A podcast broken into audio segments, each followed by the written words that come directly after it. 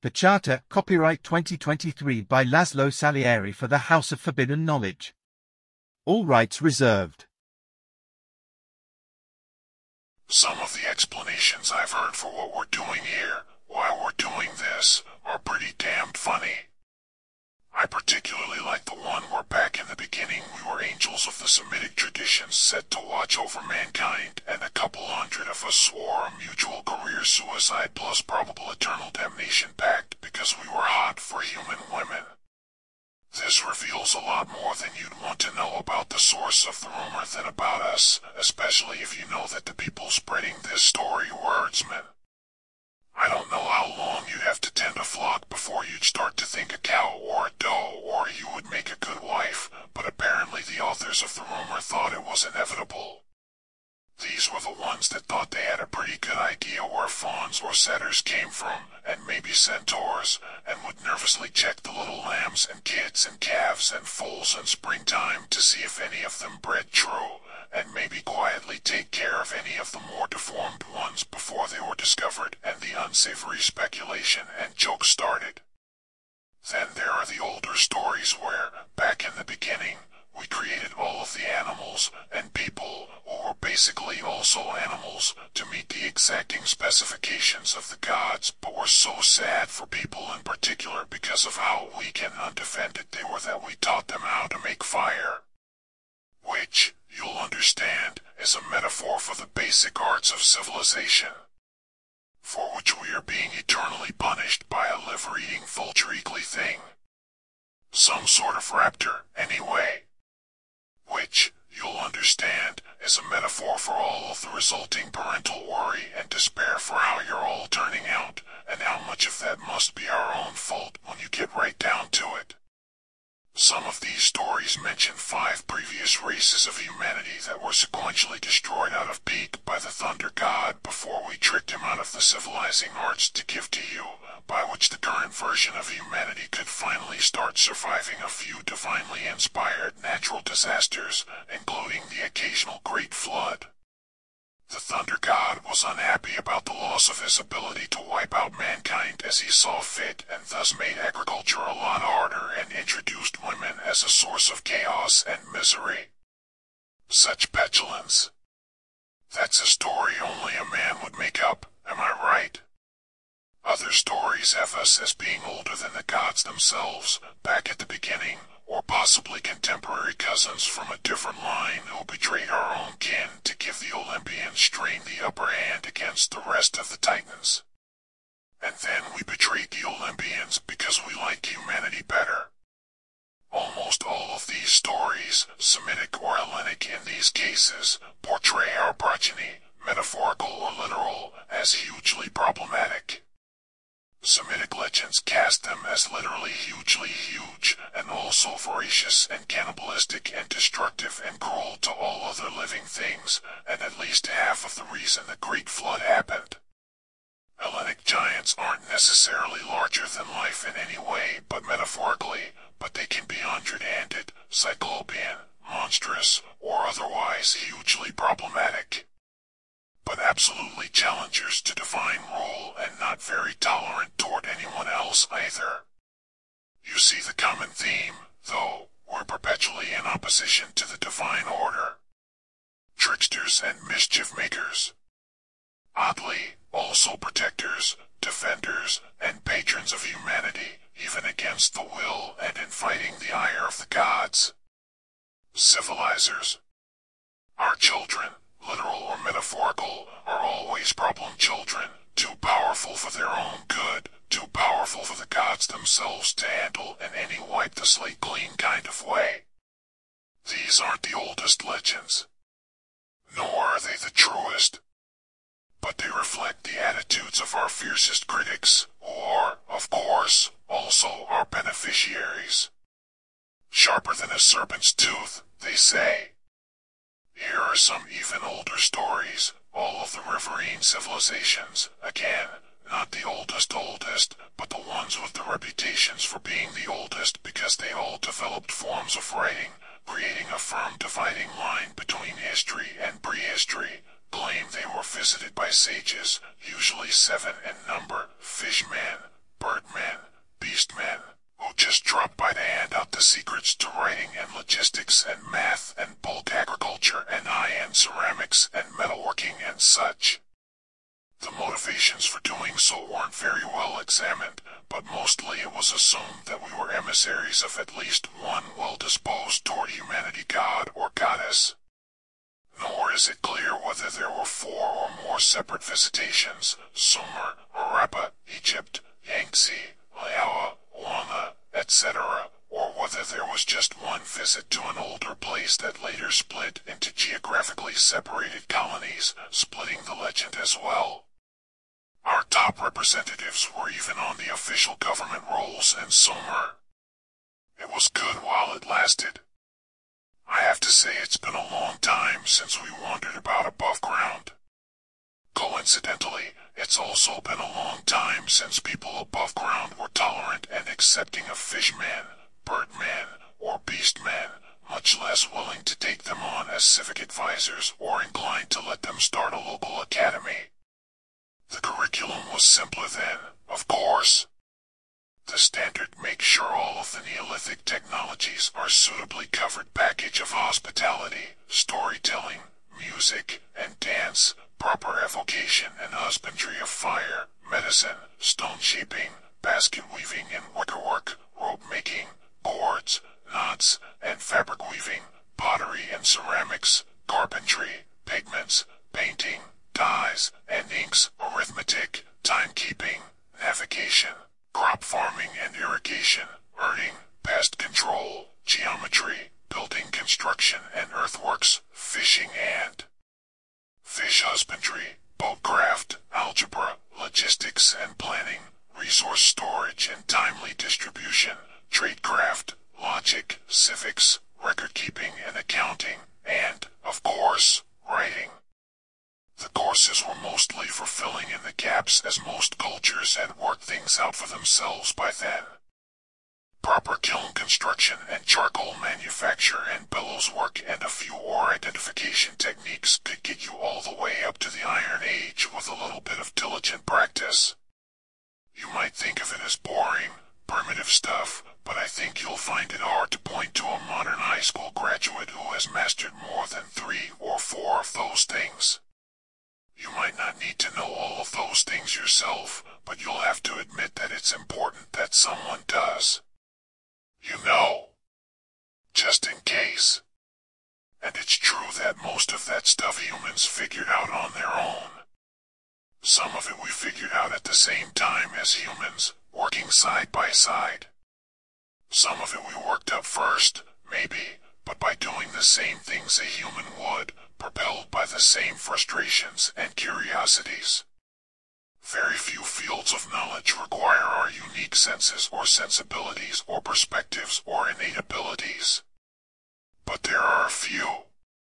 We save those for the advanced students. The most promising. It's amazing how much civilization is hated, particularly by those who benefit from civilization in every way. I understand, because it's a huge pain in the ass when it's done wrong. Due to civilization largely being constructed and perpetually revised by a huge number of well-meaning idiots who lack the vision to see the damage that implementing a good idea can cause down the line, plus a few genuine monsters who are only in it to gather money and power and pussy to themselves in great quantities before they die with no regard for what happens after that, it's usually done wrong. I get it. I really do. And it makes me tired. Since the early days of this project there's been pushback. Among humans, leaving the gods out of it for now. Nomads with their herds, at first. A large herd is wealth, which is to say money and power and pussy for whoever controls it. Stationary agriculture is a challenge to that. Being told you have to take your herds elsewhere when you've never seen a fence other than a temporary pen for your own convenience, or a border that you haven't personally negotiated with a distant cousin for grazing territory, can be galling, especially when people build their so-called permanent constructions where you grazed this time last year. Out of flammable materials. You have knots on a brown cord for bulls or bucks or rams or stallions, knots on a red cord for cows or does or ewes or mares, knots on a white cord for the little ones that you don't know if they're going to be any good yet. Other cords for sons and wives and daughters and younger as yet undifferentiated children. This is all the writing and math you need. When there's a disagreement and you need to handle it without blood, you just compare strings. The campfire stories have a life of their own and tell themselves. The first thing that happens after someone writes one down is an argument because that's not how old Uncle Patcherface used to tell it. And then it's all about why do dead people get to keep talking through all of that written down stuff.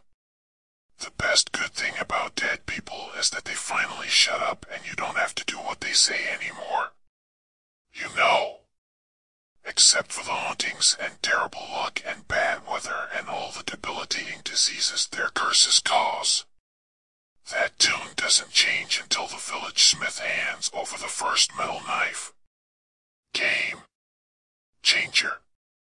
Maybe the Lobo village can stay after all, as long as you don't actually have to live there. But, well, if the green comes to you, you don't have to go out and sleep in the cold and the rain, and the cows can get really fat. Maybe you can afford to waste that spare weakling son or headstrong daughter on teaching it to read and write and do math, since you don't need as many for the herding or trading to neighbors to cement grazing territory alliances. So the nomads stay. And the nomad ING philosophy stays too, and infects and fucks up everything. Treating people like livestock. Treating family members like a livestock breeding program. Treating wives and daughters like wealth to be traded.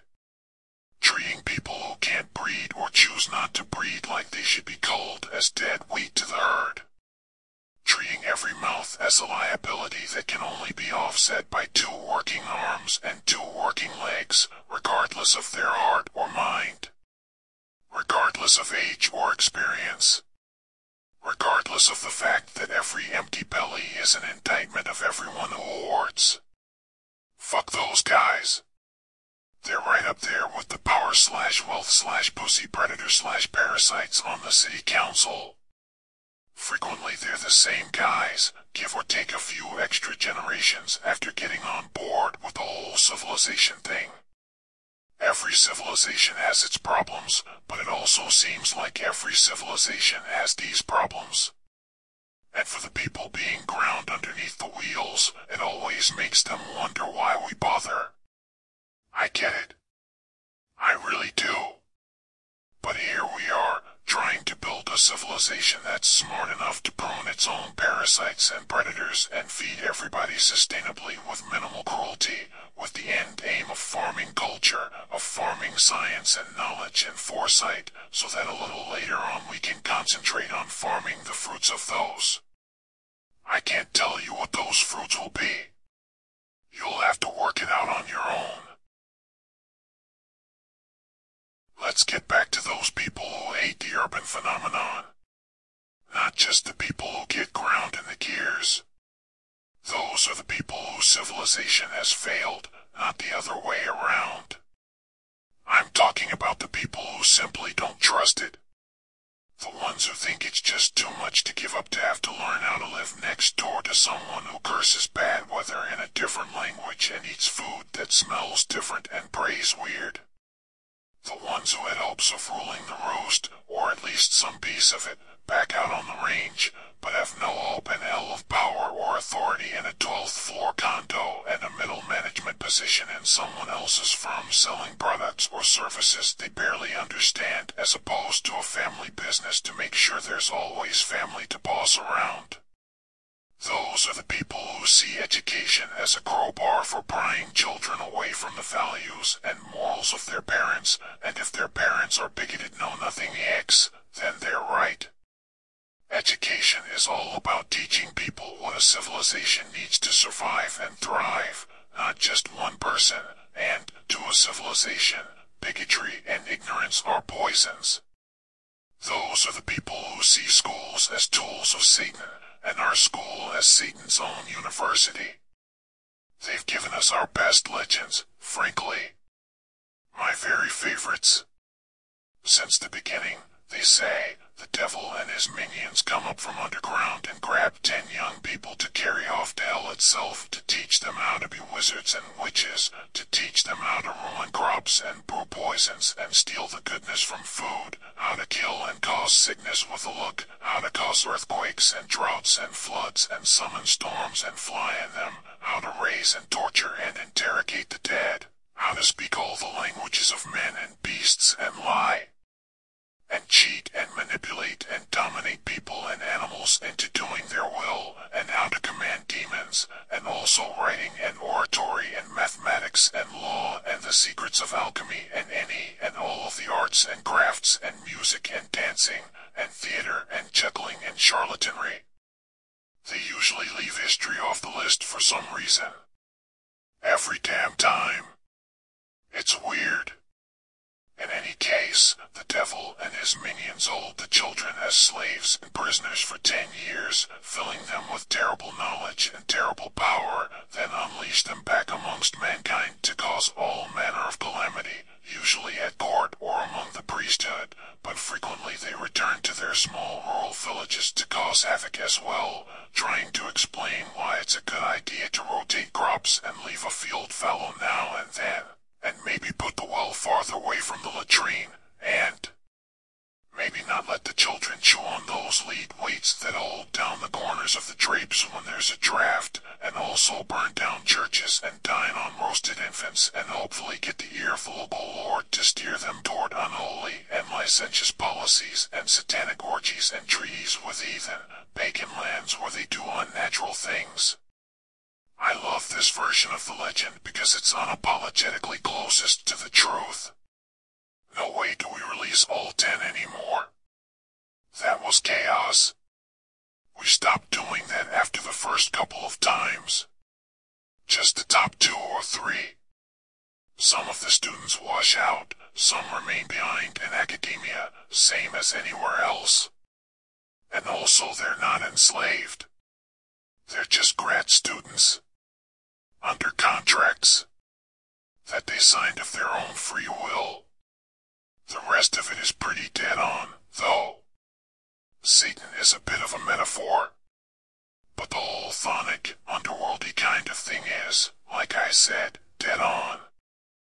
We relocated the campus to where it is now because death doesn't get you out of your contract, and seeing as the dead tend to drift to a particular location, was easier to move the campus there than having to send someone to drag the students back to the surface again and again and again. We lost one of the early classes en masse, yes, to a flood, and after that it just made sense to move the school. Due to our location, we don't get as many living students lately, which is why we send a couple graduates back out after every session to teach elsewhere as they see fit but we're open to anyone who feels like making the trip. You know the stories. People march into and out of the realms of the dead pretty much at whim, frequently with loved ones in tow. It's not necessary to sign a contract, even. The contract is for our most intensive degree program, which is invitation only. The dilettante buffet approach is open to everyone. For free. If you can handle the commute. All of it is open to the dead, of course. For free. For as long as they have the capacity to hold it together and focus. It's not like there's much else to do. It's not actually hell, though. Not in terms of the Christian tradition, anyway. The location is just one of those places that dead souls tend to wash up eventually, like that beach in Canada where disembodied feet wash up. I'm not making this up. Look it up. It's a fluke of the spirit flows and the density gradients and matter shadows that cause them. If you're looking for Tartarus, that's quite a bit lower down. And it's full. Not exactly a tourist spot. If they have their own university down there, trust me, you do not want to know about it. Anyway, we didn't want women for our wives. We wanted them for their wombs. And their eggs. It's a subtle difference, but important. Monstrous children made from mud just don't hold together as well, especially once it starts raining. The House of Forbidden Knowledge thrives on your attention and starves without your support. Consider becoming a free or paid subscriber and sharing the news of our work.